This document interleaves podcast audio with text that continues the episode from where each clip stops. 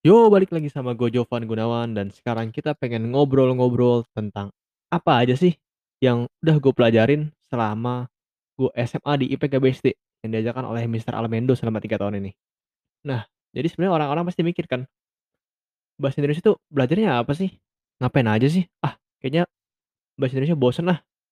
Kan kita orang Indonesia, kok masih belajar bahasa Indonesia? Buat apa? Emang penting? Nah, kalau menurut gue, bahasa Indonesia tuh di IPK sendiri diajarkan Mr. Al cukup penting, karena yang diajarkan ini bukan hanya materinya doang, tapi dia mengajarkan banyak hal lainnya yang akan gue jelaskan nantinya. Oke, kita mulai dulu untuk pelajarannya. Apa aja yang pernah gue pelajarin sih? Jadi ada banyak hal yang udah gue pelajarin selama BINDO sendiri. Ada banyak pelajaran, mulai dari menulis surat, laporan ilmiah, esai, hingga nilai-nilai moral kehidupan sih. Jadi banyak banget, mulai dari materi yang sesuai buku hingga nilai-nilai kehidupan sering di-sharing oleh Mr. Al, dan gue rasa itu sangat berguna sih untuk membangun kita sendiri. Jadi yang dibangun bukan hanya akademis kita, tetapi moral kita juga dididik dan dibangun agar dapat menjadi generasi muda yang membangun negara kelak nanti. Jadi sangat berguna banget. Nah, untuk materi sendiri, pengajarannya cukup asik karena sering disisipkan dengan video, sering kita didorong untuk membuat sendiri, dan kita diharuskan untuk mencantumkan sumber jika kita mengambil dari internet. Walaupun terlihat sepele ya, namun hal itu sebenarnya harus dilatih dari sekarang.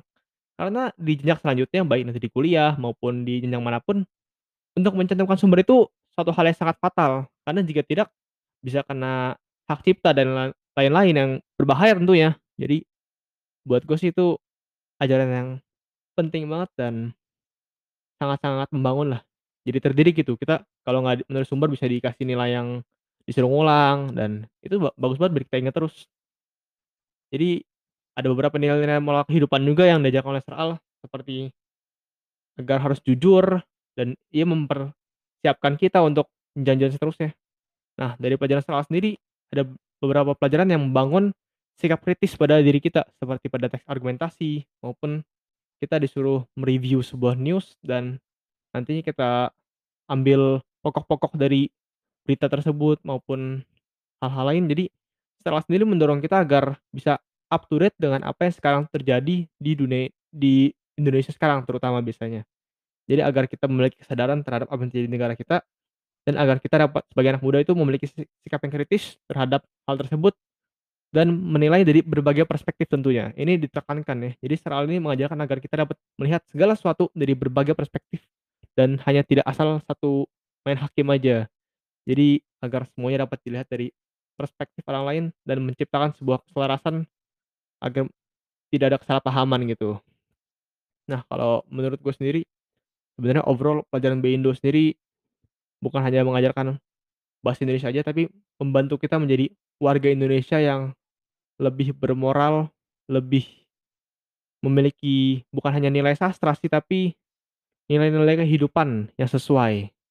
Jadi yang diajarkan ini bukan hanya akademis kita, tapi kalau sejauh ini yang gue rasa sih dari karakteristik kita juga dibangun oleh pelajaran-pelajaran ini.